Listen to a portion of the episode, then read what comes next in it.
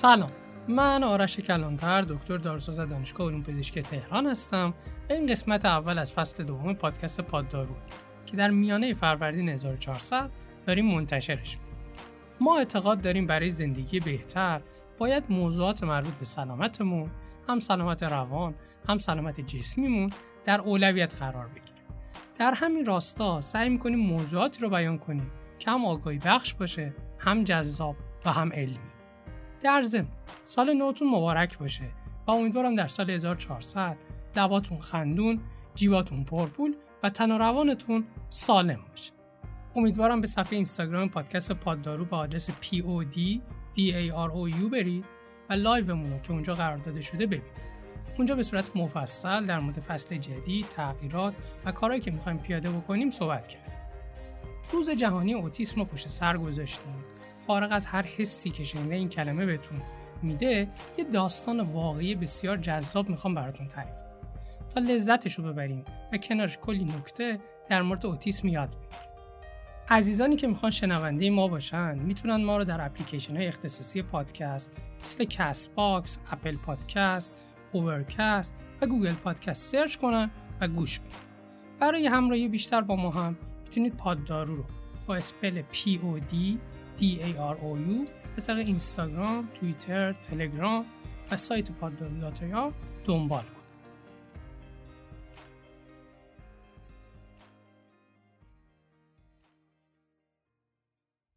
تمپل گراندین توی شب تابستونی تو سال 1947 در شهر بوستون ایالت ماساچوست متولد میشه. مادر تمپل در سه ماهی اول بارداریش به نوع شدیدی از آنفولانزا مبتلا شده بود و وقتی تمپل به دنیا میاد و دختر کوچولوش رو سعی و سالم می‌بینه از خوشحالی تو پوست خودش نمیگنجه. خانواده گراندین خانواده ثروتمند و تحصیل کرده ای بود. مادر تمپل فارغ و تحصیل رشته زبان انگلیسی از دانشگاه هاروارد و به عنوان نویسنده، بازیگر و خواننده مشغول به کار بود. پدرش هم مشاور املاک و وارث یکی از بزرگترین شرکت های تولید گندم تو آمریکا. تمپل دو تا خواهر و یه برادر کوچکتر از خودش هم داشت. اون در زمان تولد مثل هر بچه عادی دیگه ای بود. ولی هر چقدر که بزرگتر می‌شد، رفتارهای عجیبتری نشون می‌داد. زمانی که دو سالش میشه، مادرش مطمئن میشه که یه جای کار میلنگه. تمپل کاملا ساکت بود. توی چشمای مادرش نگاه نمی‌کرد وقتی مادرش به سمت چیزی اشاره می‌کرد تمپل اصلا نگاهش هم به اون سمت نمینداخت دستمال گردن مادرش رو نمی‌کرد تو دهنش یا مثلا وقتی کسی باهاش حرف می‌زد واکنشی نشون نمی‌داد انگار که آدما نامری بودن براش. ولی ممکن بود توجهش به صداهای دیگه مثل صدای پرنده ها جلب بشه. کلا واکنش خاصی به اطرافیانش نشون نمی‌داد مثلا دیدید وقتی بچه لبخند می‌زنید بهش اونم بهتون لبخند می‌زنه یا میخنده یا جوابتون میده. تمپل هیچ کدوم از این کارها رو نمی‌کرد.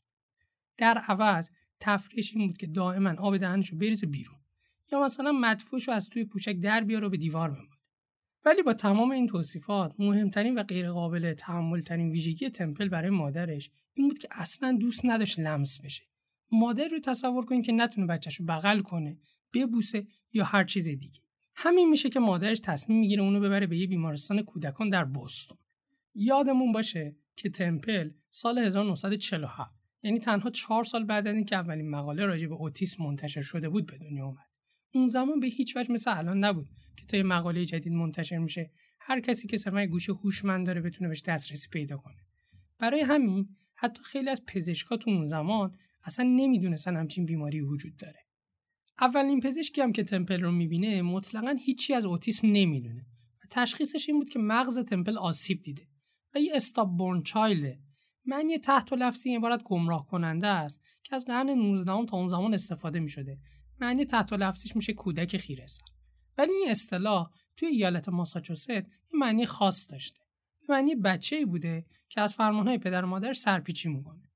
و به همین دلیل باید همیشه توی یه سری مؤسسات مخصوص و تحت حفاظت نگهداری بشه. گزینه که مادر تمپل به هیچ وجه نمی‌خواست و نمی‌تونست قبولش کنه. برای همین تصمیم می‌گیره بره پیش رئیس بیمارستان که اونم یه نورولوژیست بوده. پزشک بعد از معاینه تمپل به مادرش میگه دختر کوچولی عجیبی داری. من نمی‌تونم مشکلش رو بدون معاینه بیشتر تشخیص بدم.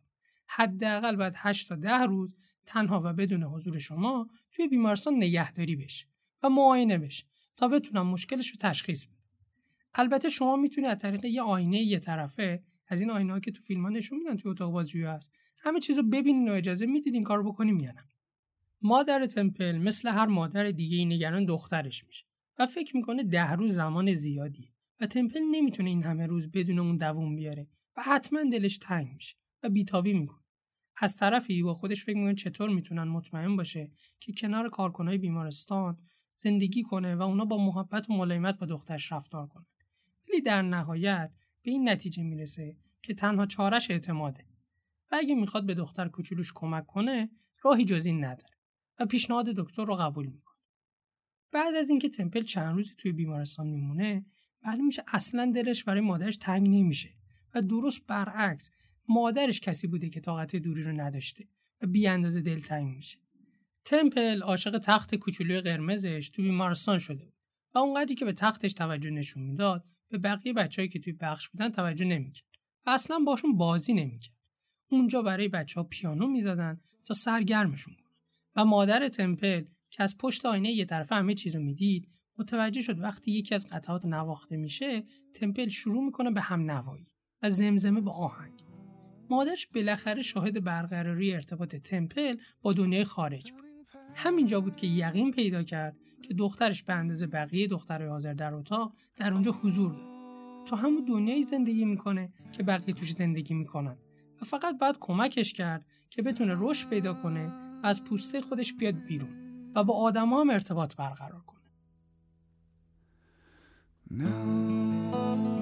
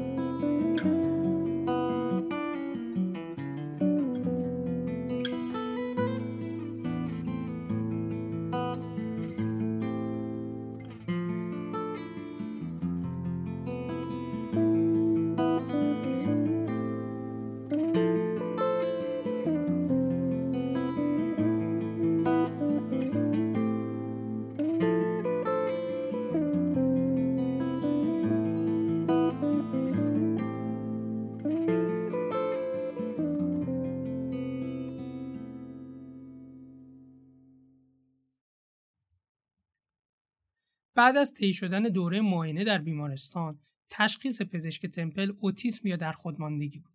ولی اون زمان هنوز درک صحیح از اوتیسم وجود نداشت. سیر تعریف و تشخیص اوتیسم چندین دهه طول کشیده و توی این مدت تعریف های مختلفی از اون ارائه شده. از دهه 50 تا دهه 70 میلادی اوتیسم را نوعی اسکیزوفرنی کودکان و در واقع نوعی بیماری روانی می‌دونست و می‌گفتن این بیماری باعث میشه بچه ها از واقعیت جدا بشن. در اون زمان یه تئوری مطرح شد به اسم مادرهای یخچالی. این تئوری میگه دلیل بروز اوتیسم سردی مادر و عدم محبت به کودک در زمان نوزادیه و مادر رو مقصر می‌دونه. ولی این تصور غلط در دهه هفتاد میلادی کم کم رنگ میبازه و محققا به این نتیجه می‌رسن که اوتیسم پایهای بیولوژیکی داره و ریشه این اختلال در توسعه یافتن مغز کودک. تا اینکه در نهایت در دهه 80 میلادی اوتیسم به عنوان یک اختلال به کلی جدا از اسکیزوفرنی معرفی شد و برخلاف اسکیزوفرنی گفته شد که اوتیسم از اختلالهای فراگیر رشد. تشخیص قطعیش هم به این صورت بود که می‌گفتن اگر بچه‌ای تا سی ماهگی شروع به صحبت نکرد و به طور غیر عادی صحبت می‌کرد اوتیسم داره. با این حال تو سال 1994 تعریف اوتیسم به تغییر اساسی پیدا کرد. اونم این بود که دیگه نیازی نبود که کودک حرف زدن رو دیرتر از سه سالگی شروع کنه تا براش اوتیسم رو تشخیص بدن. و سندروم آسپرگر هم به عنوان نوع اوتیسم معرفی شد. به جز سندروم آسپرگر اختلالای دیگه هم زیر مجموعه اوتیسم محسوب می که من به خاطر اینکه از داستانم خیلی دور نشیم اینجا به جزئیاتشون نمی‌پردازم و می‌تونیم با دنبال کردن سایر رسانه هامون مطالب تکمیلی راجبشون بخونیم. ولی موضوعی که می‌خواستم بهش برسم این بود که در نهایت در سال 2013 قرار بر این شد که این اختلال ها جدا از هم نباشند و از عبارت اختلال طیف اوتیسم استفاده شد که همونطور که از اسمش پیداست به ما میگه اوتیسم یه بیماری خاص نیست بلکه یه طیف وسیع که شدتش می‌تونه از خفیف باشه تا شدید. یه سر طیف کسایی هستن که ممکنه تا آخر اون به حرف نیان و برای کارهای روزانهشون به کمک جدی نیاز داشته باشن. یه سر طیف هم ممکنه نابغه باشن و سر از سیلیکون و گوگل در دو تا از ویژگی‌های اصلی طیف اوتیسم اختلال مداوم در برقراری ارتباطات اجتماعی دو طرف است و وجود الگوی رفتاری تکرار شونده. پس میشه گفت اوتیسم یک پروفایل رفتاریه و نه یک بیماری روانی. برگردیم به داستانم. به اینجا رسیده بودیم که دکترها تشخیص دادن تمپل اوتیسم داره. ولی اگه یادتون باشه داستانم در اوایل دهه 50 میلادی داره اتفاق میفته. و همونطور که گفتم اون موقع اوتیسم رو نوع اسکیزوفرنی کودکان می‌دونستن و تئوری مادرهای یخچالی مطرح بود. وقتی به مادر تمپل این خبر رو دادن هیچ جوره نمی‌تونست هضمش کنه. نمی‌تونست قبول کنه که مقصره. همونطور که گفتم قبل از تمپل سه بچه دیگه هم وجود داشت و همشون رو با تمام وجودش دوست داشت و بهشون از همون و تولد محبت کرده بود و تمپل هم از این قضیه مستثنا نبود اگه خودمون رو بذاریم جای مادری که دهه پنجاه کودک اوتیسمی داشته و به جای اینکه لحاظ روانی و روحی حمایت بشه و راهکارهای درستی جلوی پاش گذاشته بشه مقصر دونسته شده باشه و احساس عذاب وجدان بهش داده بشه تازه شاید بتونیم درک کنیم که مادر تمپل چه زن قوی بوده که با وجود تمام سختی ها و فشارهای روانی تنها چیزی که براش اهمیت داشته رشد پیدا کردن بچهش بوده و سازگار کردنش با محیط اطرافش. اولین کاری که مادرش کرد این بود که تمپل رو برد پیش یه خانومی که کارش گفتار درمانی بود. و یه قسمتی از خونش رو به این کار اختصاص داده بود و به بچههایی که نمی‌تونستن حرف بزنن حرف زدن یاد می‌داد تمپل سه سال مداوم می‌رفت پیش این خانوم تا بالاخره وقتی حدودا پنج سالش بود حرف زدن رو یاد گرفت. اون توی این سه سال به غیر از حرف زدن یه چیز مهم دیگه هم یاد گرفت. دیسیپلین. اینکه متوجه شد در اطرافش بچه های دیگه هم وجود دارن و باید نسبت به وجود اونا آگاه می‌شد و اینو متوجه می‌شد که برای انجام هر کاری یه نظمی وجود داره. مثلا نمی‌شد هر وقت دلش خواست پاشه و کلاس بیاد بره بیرون. یه کار دیگه که مادرش کرد این بود که وقتی تمپل سه سالش بود پرش پرستار بچه گرفت که کار این پرستار فقط این بود که دائم با تمپل از این بازیهایی که دو طرف به یه نوبت که کاری رو انجام میدن بازی کنه. مثال خیلی سادهش توپ بازیه که به نوبتی توپ بین دو نفر پاسکاری میشه. یا مثلا بازی تخته ساده یا بازی با کارتایی که تصویرشونه و بچه ها خیلی خوششون میاد. این بازی ها باعث می شدن تمپل به جز یاد گرفتن مفهوم نوبت مهارت های مهم دیگه ای مثل صبر کردن و هماهنگ شدن و رویکرد درست داشتن در مواجهه با برد و باخت رو یاد بگیره. و مهمتر از همه اینکه باعث می‌شد از لاک انزوای خودش بیرون بیاد و با آدما ارتباط برقرار کنه. هنوز که هنوز تمپل معتقد برهه دو تا پنج سالگی یکی از کلیدی ترین دوران زندگیش بوده و شدیدا توصیه می‌کنه هر پدر و مادری که بچهشون تا سه سالگی حرف زدن رو شروع نکرد به هیچ وجه معطل نکنن و هرچه سریعتر به پزشک مراجعه کنن و یه مداخله موثر داشته باشن. و معتقد بدترین کاری که در این شرایط میشه کرد هیچ کاری نکردن. خیلی از نقش مادر تمپل گفتیم. پدر تمپل در واقع هیچ وقت نتونست تمپل رو همونطور که از قبولش کنه. و مدام با خودش فکر می‌کرد باید یه راه حلی وجود داشته باشه. یه جواب بی‌نقص. دائم می‌گفت اگه یکی به هم بگی باید چی کار کنم همون کارو می‌کنم. نمی‌تونست این واقعیت رو قبول کنه که برای اوتیسم پاسخی وجود نداره و فقط انتخاب ها وجود داره. پدرش ترجیح می‌داد به توصیه اولین پزشکی که تمپل رو معاینه کرد عمل کنه و دخترشون رو توی یکی از مؤسسات مخصوص بچهداری نگهداری کنه. ولی مادرش به شدت مخالف این کار بود. پدرش آدم بدی نبود. ولی راه خیلی بدی رو پیش گرفت. چیکار کرد؟ قصد داشت توی دادگاه ثابت کنه که مادر تمپل عقلش رو از دست داده. سه سال تمامم تک تک حرکات همسرش توی دفترچه یادداشت کرده بود و حتی واسه جمعآوری اطلاعات بیشتر میره پیش پزشک تمپل. وقتی پزشکش اینو متوجه میشه بهش میگه باهات همکاری نمی‌کنم و حتی علیه تو توی دادگاه شهادت میدم. سوالی که واسه همه پیش میاد اینه که واقعا چرا می‌خواست همچین کاری کنه؟ قضیه اینه که سال 1950 جنگ کره شروع میشه و پدر تمپل هم قبل از اینکه مشکل دخترش تشخیص داده بشه به عنوان سرباز به کره اعزام میشه. اون در تمام مدت با فکر برگشت به خونه و دیدن بچه‌هاش و داشتن یه زندگی خوب آروم توی جنگ دووم میاره و رویش رو حفظ می‌کرده. ولی وقتی برمیگرده خونه با یه دشمن تازه روبرو میشه. دشمنی که آسایشش از خانوادهش گرفته بود. اوتیسم. و اگه مادر تمپل نمی‌تونست این دشمن تشخیص بده پس اونم دیوونه شد اون به جنگ با خانواده خودش رفت چون فکر می‌کرد این به صلاحشونه و همین باعث جدایی همسرش و متلاشی شدن خانوادهشون شد. در نهایت هم وصیت می‌کنه که بعد مرگش بدنش رو به دانشکده پزشکی اهدا کنن. نه برای ارتقای علم بلکه برای جلوگیری از مراسم تدفین خانواده.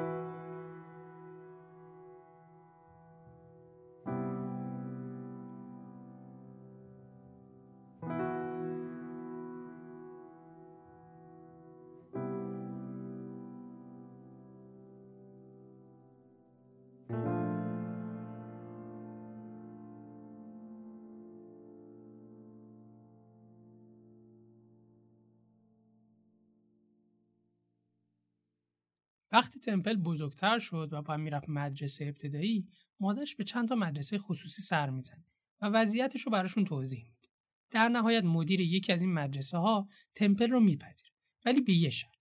به این شرط که مادرش هم کمکشون کنه چون نظر اونا آموزش و پرورش تمپل کاری نبود که به تنهایی از عهدهش بر و درست هم می‌گفتن و مادرش بدون لحظه تردید و با کمال میل شرطشون رو قبول می‌کنه مادر تمپل و مدیر مدرسه تقریبا هر روز با هم در ارتباط بودن و با هم حرف می‌زدن. هر اتفاقی توی مدرسه میافتاد مادرش ازش خبردار می‌شد و برعکس و اینقدر مادر و مدیر با هم هماهنگ بودن که باعث شد تمپل بر طبق یه سری اصول رفتاری نامتناقض تربیت بشه و رشد پیدا کنه. در واقع میشه گفت انتظارات مادرش و مدیر مدرسه از تمپل کاملا در یک راستا بود. مثلا هر دو از تمپل انتظار داشتن همیشه کاراشو سر وقت انجام بده. این اتفاق از این جهت خیلی مهم بود که یک کودک و به خصوص یک کودک اوتیسمی ممکنه درک دیدگاه نظرات افراد دیگه براش مشکل بشه. و حالا اگه به این مشکل رفتارهای متناقض هم اضافه بشن برای فهمیدن اینکه چه کاری درسته و چه کاری غلطه دچار مشکل جدی میشه. تمپل توی این مدرسه از حمایت زیادی برخوردار و دوران خوبی رو گذرون ولی برخلاف کودکی خوبی که داشت خودش میگه نوجوانیش قطعا بدترین دوران زندگیش بود. تمپل کلاس هفتم تا نهم رو توی مدرسه دیگه میگذرونه و اونجا خیلی بهش سخت میگذره. چون هم هم مدرسه یاش دائما دست مینداختنش اذیتش می‌کردن بهش زور می‌گفتن و توهین می‌کردن. مثلا بچه ها بهش می‌گفتن ضبط صوت با صدای بلند. چون همش حرف می‌زد و یه سری از جملاتی که مثلا خانواده یا فیلم مورد علاقش میشنید و و خوشش میومد و هی تکرار می‌کرد. بلند هم تکرار می‌کرد. کلا به خاطر متفاوت بودن رفتاراش با بقیه خیلی اذیت می‌شد. آخرش هم یه روز تو کلاس نهم وقتی یه دختری بهش میگه عقب مونده اینقدر عصبانی و ناراحت میشه که یه کتاب به سمتش پرتاب می‌کنه و واسه همینم هم مدرسه اخراج میشه. تمپل میگه الان می‌تونم به اون روزا بخندم ولی اون موقع این تجربه برام واقعا دردناک بود و به شدت احساس درموندگی می‌کرد. ولی اخراجش از مدرسه اتفاقا یه توفیق اجباری شد براش چون مادرش شروع می‌کنه به تحقیق در مورد مدارسی که برای بچه های خاص طراحی شدن. و از همشون بازدید می‌کنه که با محیطشون آشنا بشه. و خیلی وقت خودش رو به عنوان خبرنگار معرفی می‌کرده و اصلا نمی‌گفته که یه دختر اوتیسمی داره چون نمی‌خواسته با فهمیدن این موضوع جور دیگه ای باش حرف بزنن یا باش برخورد کنن. و خلاصه می‌خواسته واقعیت اون مدارس رو از نزدیک ببینه. در نهایت سه تا از این مدرسه ها که به نظرش خیلی تاپ بودن رو انتخاب می‌کنه و به خود تمپل هم میگه با هم میریم میبینیمشون. هر کدوم خودت دوست داشتی انتخاب کن. چون دوست داشت خود تمپل تو تصمیم گیری های مهم زندگیش دخیل باشه. اون سه تا مدرسه رو رفتن و با هم دیدن و تمپل یه مدرسه رو توی همشایر انتخاب کرد که مخصوص کودکان اوتیسمی بود. مدیر این مدرسه خیلی عاقل و فهیم بود و یه محیط کاملا مناسب برای بچه‌هایی که هر مشکل خاصی داشتن فراهم کرد. مثلا توی مدرسه یه مزرعه داشتن که توش حیوانایی مثل گاو و اسب نگهداری می‌کردن و بچه نزدیک با زندگی احشام آشنا می‌شد. این بخش از مدرسه برای تمپل فوق العاده جذاب و عاشق از سواری و نگهداری ازشون شده بود. اما تمپل حتی توی این مدرسه هم اذیت می‌شد. نمی‌تونست دوستی پیدا کنه و ارتباط برقرار کردن با بقیه واقعا براش سخت بود. خودش توصیف جالبی داره از این باره. میگه کنار آدمای عادی بیشتر اوقات حس یه انسان شناس روی مریخ رو داشتم. بچه هم به خاطر متفاوت بودن اذیتش می‌کردن. اون برای فرار از این دست انداختن ها و آزار و اذیت ها پناه می‌برد به اسب سواری. یه بار که باز از کوره در میره و نمی‌تونه تحمل کنه با یکی از دانش وارد دعوای جدی میشه که همدیگه رو حسابی با مشت و لگت زدن و سر همین اتفاق برای تنبیه از اسب سواری منع میشه تمپل به خاطر تمام این آزار و اذیت‌هایی که تو نوجوانیش متحمل شده بود و مهمتر از اون به دلیل حساسیت بیش از حدش به صداها و لمس شدن دچار اختلالات استرابی و پنیک شده بود. بعدا که مغز تمپل اسکن شد مشخص شد که آمیگدال تمپل که در واقع مرکز ترس در مغزه سه برابر افراد دیگه است. اون به خاطر همین فشار و استراب دچار حمله کولیت یا همون التهاب روده هم شده بود و به خاطر همین یه دورهایی نمی‌تونست چیزی جز ماست و ژله بخوره. البته وقتی بزرگتر میشه با دوز پایین قرصای ضد افسردگی این مشکل استرابش حل میشه که به دنبال اون حملات استرسی کولیتش هم حل میشه. البته با اینکه از اسب سواری من شد ولی همچنان اجازه داشت از اسبا نگهداری کنه و از همینجا شیفته حیوانات مزرعه‌ای و نوع فکر کردن و شیوه زندگیشون شد. تمپل پنج سال دبیرستان رو توی 6 سال تموم کرد.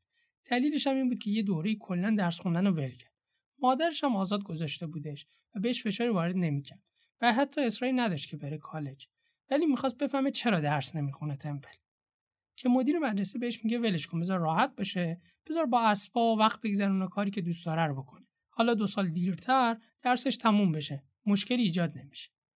نوجوانای اوتیستیک به زمان اضافه نیاز دارن. و هیچ دلیلی وجود نداره که اونا رو یه زمان مشخص مقید کنیم بزرگتر که بشه خودش درس می‌خونه و دقیقا همینطوری شد. یه کمی که بزرگتر شد انگار چشمش تازه باز شده بود. و معلم علومی که در تمام توی این سالها توی مدرسه بود رو پیدا کرد. آقای کارلاک که کارمند سابق ناسا بود اون خیلی زود تونست با تمپل ارتباط برقرار کنه و ذهن شگفتانگیزش رو کشف کنه و خیلی زود تبدیل شد به منتور یا مربی تمپل. آقای کارلاک رو توی ذهنتون داشته باشید. وقتی تمپل مدرسه فارغ تحصیل شد تصمیم گرفت ادامه تحصیل بده و بره کالج ولی نتونست تو امتحان ورودی کالج قبول بشه. ولی مدیر مدرسه که توی این سال شناخت خیلی خوبی از تمپل پیدا کرده بود و به تواناییش باور داشت با مدیر کالج فرانکلین پیرس صحبت می‌کنه و ازش می‌خواد بهش اعتماد کنه و این ریسک رو قبول کنه که تمپل بدون آزمون ورودی وارد کالج بشه همین اتفاق میفته و اعتماد مدیر کالج هم جواب میده و تمپل در نهایت توی کلاس 100 نفره با رتبه دوم و با مدرک لیسانس روانشناسی از کالج فرانکلین پیرس فارغ التحصیل شد.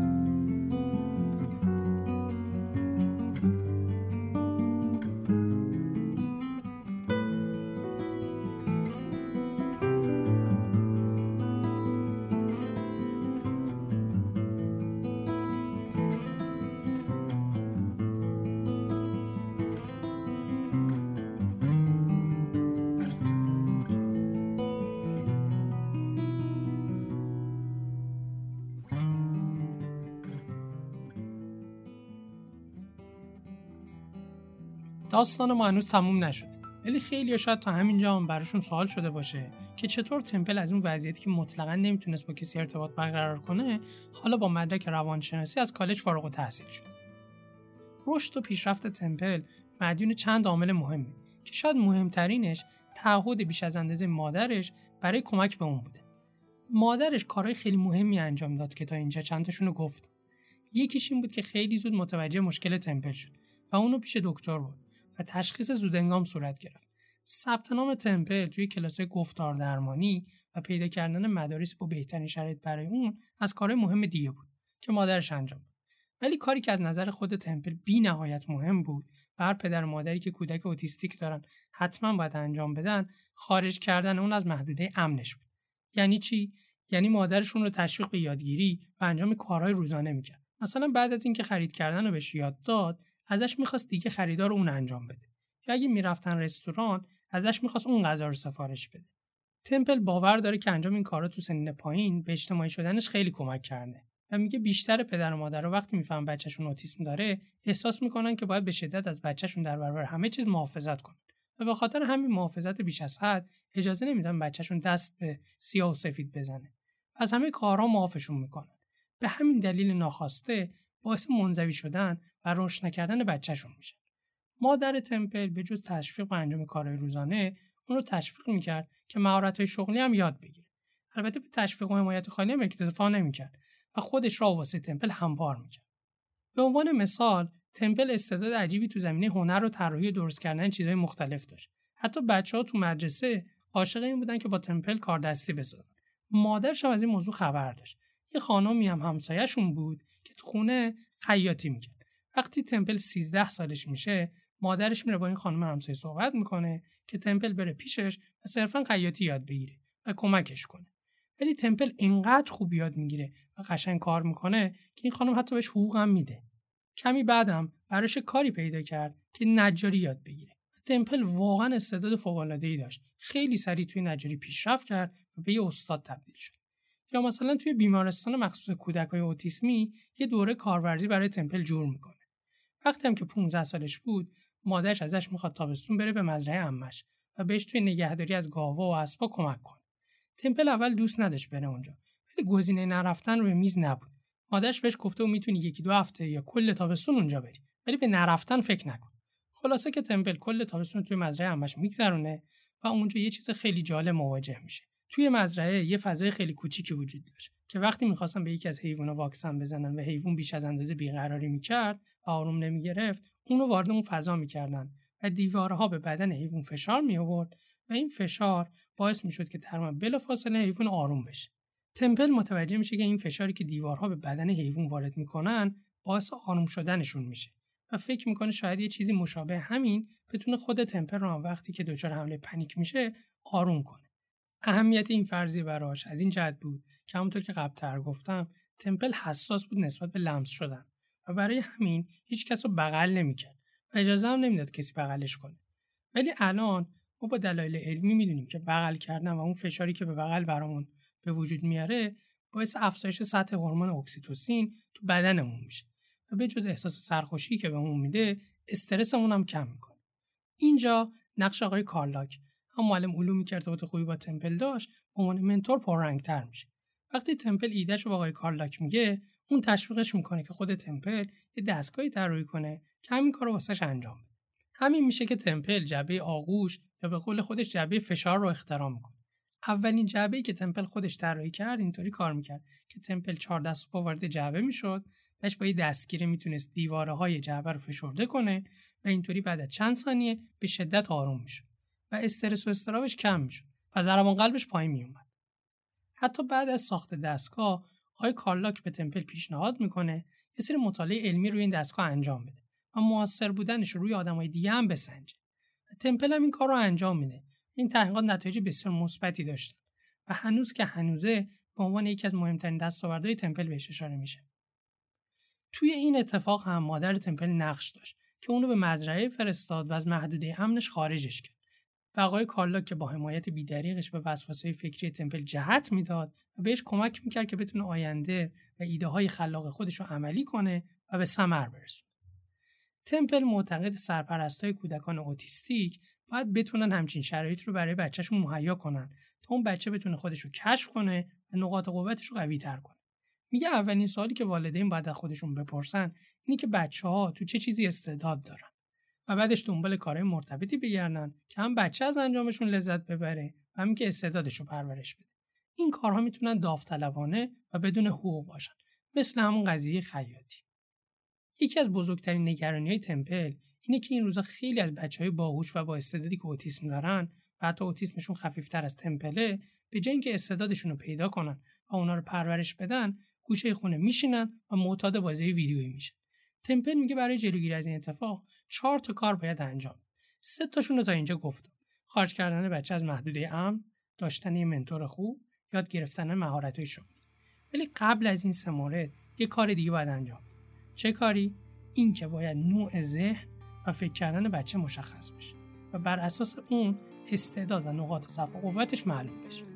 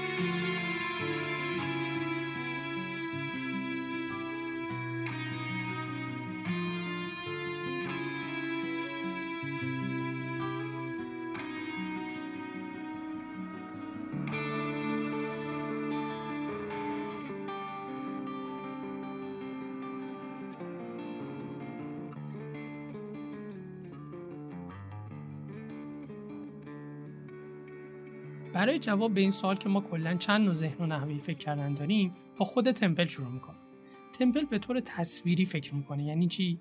یعنی اگه برای چیزی توی ذهنش تصویری نداشته باشه نمی‌تونه راجبش فکر کنه. یکم درکش سخت فکر کنه برای اینکه بهتر بفهمیم تمپل چجوری فکر می‌کنه یه مثال می‌زنم. مثلا اگه به شما بگم به یه اتومبیل فکر کن احتمالا یه تصویر مبهم یه وسیله نقلیه چهارچرخ میاد به ذهنتون. ولی وقتی تمپل کلمه اتومبیل رو میشنوه ذهنش مثل موتور جستجوی گوگل برای تصاویر کار می‌کنه. یعنی هر اتومبیلی رو که تا اون روز به چشم خودش دیده با جزئیات تصویرش دونه بدونه مثل اسلاید به ذهنش میاد. مثلا وقتی تمپل کلمه پروانه رو میشنوه اولین چیزی که به ذهنش میاد تصویر پروانه ایه که توی حیات خونه بچگیشون دیده. تصویر دوم یه پروانه فلزیه که بیرون خونهشون باشون تزیین شده بوده. تصویر سوم پروانه که تمپل روی تخته چندلایی توی دبیرستان کشیده بوده. تصویر چهارم. یه برش پروانه شکل از تیکه مرغی که سه روز پیش سفارش داده بوده و خورده بود و همه این تصاویر با تمام جزئیاتشون و بسیار شبیه به واقعیت به ذهنش میاد. اگه بخواد روی یکی از این تصاویر متمرکز بشه می‌تونه اون تصویر رو به صورت سه‌بعدی و متحرک مثل یک فیلم توی ذهنش تجسم کنه و چیزهای دیگه به تصویر اضافه یا کم کنه. اون برای شرح تصاویر توی ذهنش از زبان استفاده می‌کنه. ولی در نهایت اگر برای چیزی تو ذهنش تصویر نداشته باشه نمی‌تونه راجبش فکر کنه. تمپل میگه معلم یک کودک اوتیستیک ممکنه وقتی بچه یهو از حرف زدن راجع به پروانه‌ای که تو بچگیش دیده میپره به یه برش از مرغ که پروانه‌ای برش خورده بوده نتونه ارتباط اینا رو درک کنه. ولی اگه به صورت تصویری بهش فکر کنه ارتباطش رو پیدا می‌کنه. توی ذهن تمپل همه چیز به صورت دستبندی شده قرار داره. مثل یک کامپیوتر.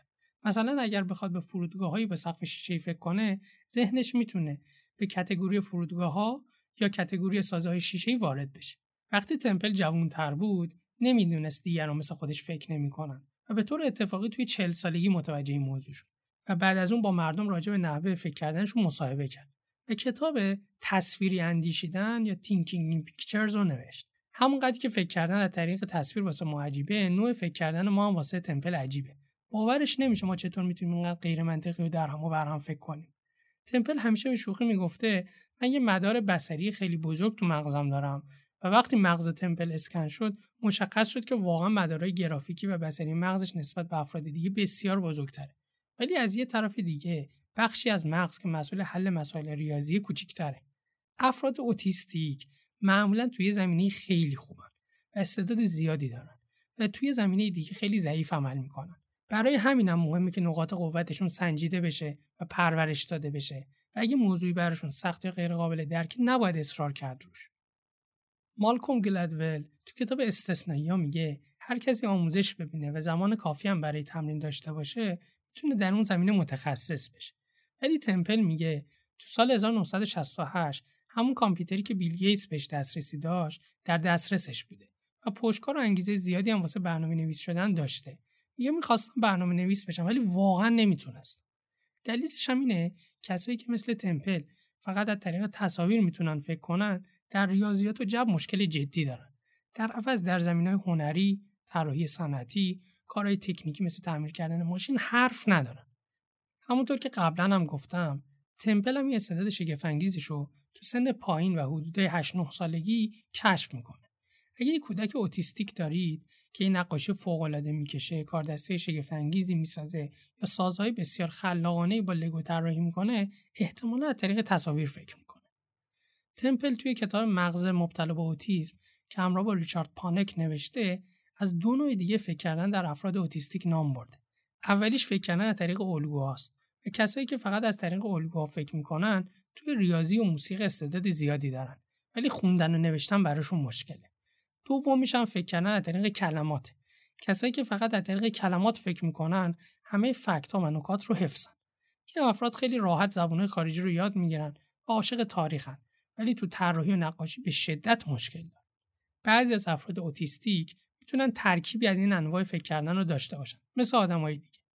ولی چیزی که ذهن اوتیستیک رو از ذهن غیر اوتیستیک متمایز می‌کنه توجه به جزئیات ذهن نرمال به جزئیات توجهی نداره. اول باید مفهوم رو درک کنه بعد می‌تونه جزئیات رو متوجه بشه. یعنی از کل به جزء می‌رسه. در حالی که افراد اوتیستیک از جزء به کل می‌رسن. یعنی چی؟ یعنی جزئیات رو از طریق حواس پنجگانه دریافت می‌کنن و به صورت ساختارمند توی ذهنشون دسته‌بندیشون می‌کنن. و بعد می‌تونن جزئیات رو جوری کنار هم بذارن که مفهوم جدید و منطقی به وجود مثلا تمپل میگه می‌تونه تعداد خیلی زیادی مقاله علمی رو تو اینترنت بخونه و نکات کلیدیشون رو خیلی سریع متوجه بشه و بعد می‌تونه تمام این منابع رو خیلی راحت توی یه پاراگراف خلاصه کنه. این روند از پایین به بالا باعث میشه که افراد اوتیستیک ایده جدید و راه های خلاقانه به ذهنشون برسه. واضحه که ما به انواع ذهنها نیاز داریم. هم ذهنهایی که به جزئیات توجه خاصی نشون میدن هم ذهنهایی که مفاهیم کلی رو بهتر درک می‌کنن. فقط در این صورت می‌تونیم نقاط ضعف هم دیگه رو پوشش بدیم. و نقاط قوتمون رو بیشتر تقویت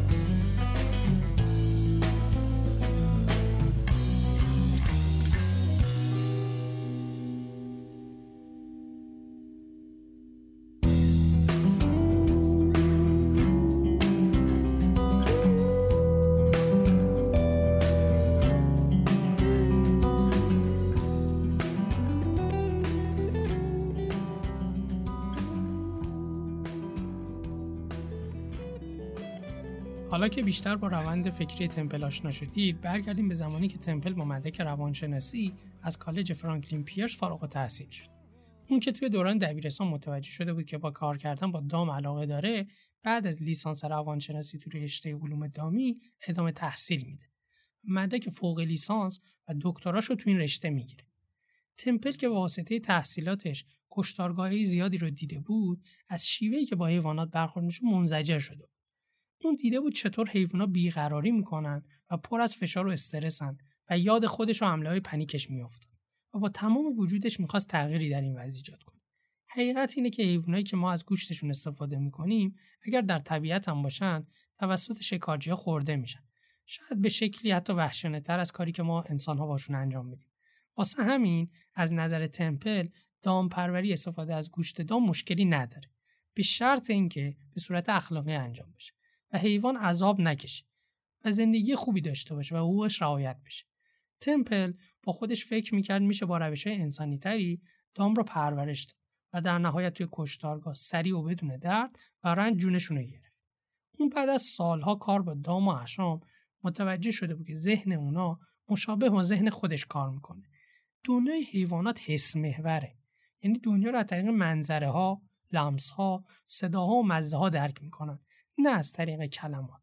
به همین دلیلم تمپل خیلی خوب می‌تونست اسبا و گاوا و سایر حیوونا رو درک کنه. حیوونا به دلیل اینکه فقط حسها رو می‌فهمن و یه جورایی میشه گفت چون حواسشون با کلمات پرت نمیشه متوجه کوچکترین جزئیات هم میشن.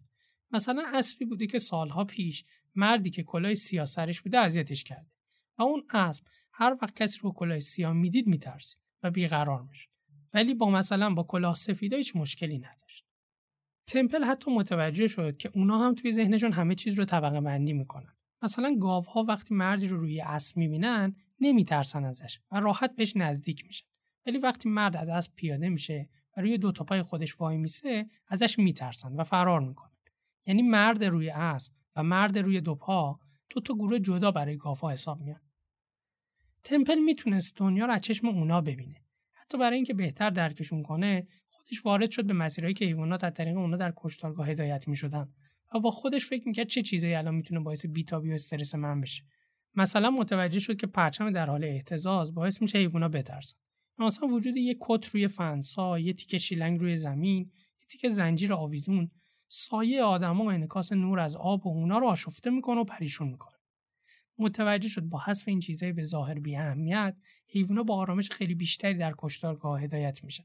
استرابی حس نمی‌کنن و حتی ضربان قلبشون هم بالا نمیره. یکی از مهمترین چیزهایی که متوجه شد این بود که مسیرهای مستقیمی که تهشون به بنبست ختم میشه باعث ایجاد استرس و بیقراری توی دام میشه و مانع جریانشون میشه. این باعث میشه رم کنن بخوام برگردن و به هم برخورد کنن و تلفات و آسیب رخ بده. و فهمید باید برای هدایتشون مسیرهای منحنی شکل و پیش تر پیش طراحی بشه. چون وقتی توی مسیرهای منحنی حرکت می‌کنن فکر می‌کنن دارن برمیگردن سر جای اولشون و این باعث آرامششون میشه. و به جز این باعث میشه به خاطر انحنای مسیر آدمایی که اون ته وایسادن رو نبینن و دچار استرس نشن. حرکت احشام در طبیعت هم به صورت منحنیه. و حرکت تو مسیرهای پیشتر پیچ همراستا با هم غریزهشونه. به جز طراحی مسیرهای منحنی تمپلی دستگاه مهم دیگه هم طراحی کرد. یه دستگاه که حامل دام بود. وقتی دام سوارش می‌شد مثل یه کمربند عمل می‌کرد و اونا رو از زیر شکم و دو طرف بدن ساپورت می‌کرد تا کاملا آروم و بی حرکت بشن و دست به آرومی اونا رو به سمت جلو می‌بره. حتی توی لحظه ای که قرار با ضربه سری به سرشون کشته بشن کاملا آروم و بدون هیچ استرسی. این یه نکته خیلی مهم در رفاه دامه چون هیچی بدتر از یه تلاش ناموفق برای کشتن بدون رنجشون نیست. تمپل نزدیک به چهار دهه از عمرش رو صرف بهبود اوضاع احشام در این صنعت کرد. و معتقد مهمترین چیزی که برای بهتر درک کردن اونا و طراحی این سازا بهش کمک کرده توانایی تصویری فکر کردنش بوده. میگه من وقتی چیزی رو طراحی می‌کنم می‌تونم توی ذهنم مثل سیستم کامپیوتری واقعیت مجازی اونو بارها و بارها توی ذهنم اجراش کنم. و این باعث میشه متوجه حتی کوچکترین اشتباهات هم بشم. امروز تمپل گراندین اگه معروف ترین فرد اوتیستیک نباشه قطعا یکی از معروف ترین هاست. طراحی های تمپل در خیلی از کشتارگاهی سراسر آمریکا و انگلستان استفاده میشه و کتابایی که در این زمینه نوشته تو خیلی از دانشگاه ها در رشته علوم دامی تدریس میشه. تمپل میگه درصد خاصی از آدما هیچ وقت نباید دامداری کنن چون قلدارن و دوست دارن همه این کارها رو با خشونت انجام بدن. ولی میگه بیشتر دامدارها وقتی راه درست رو پیدا کنن انجامش میدن و فقط باید آگاهشون کرد. فعالان حقوق حیوانات. میگن اگر دیوارای کشتارگاه شیشه ای بود همه آدما گیاهخوار می‌شدن. و این واقعیت بیرحم و خشن همون چیزی بود که تمپل مشاهده کرده بود و برای تغییرش دهه ها تلاش کرد. تمپل میگه هنوز اوضاع نقص نیست و راه طولانی پیش رومونه. ولی در مقایسه با گذشته میلیون ها سال نوری پیشرفت کردیم که نباید نادیدش گرفت. نکته اساسی اینه که ما از دید تمپل تحقیقات و اختراعاتش در حیطه دامپروری رو دیدیم.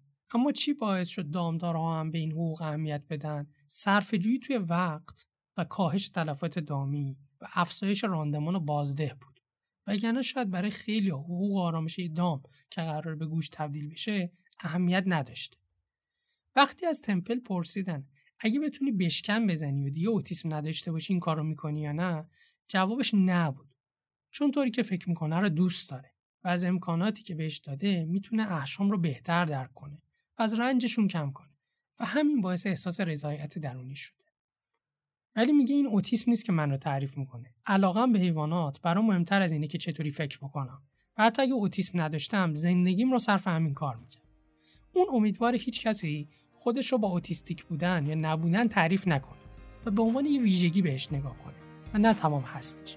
مثل چپ دست بودن و راست دست بودن.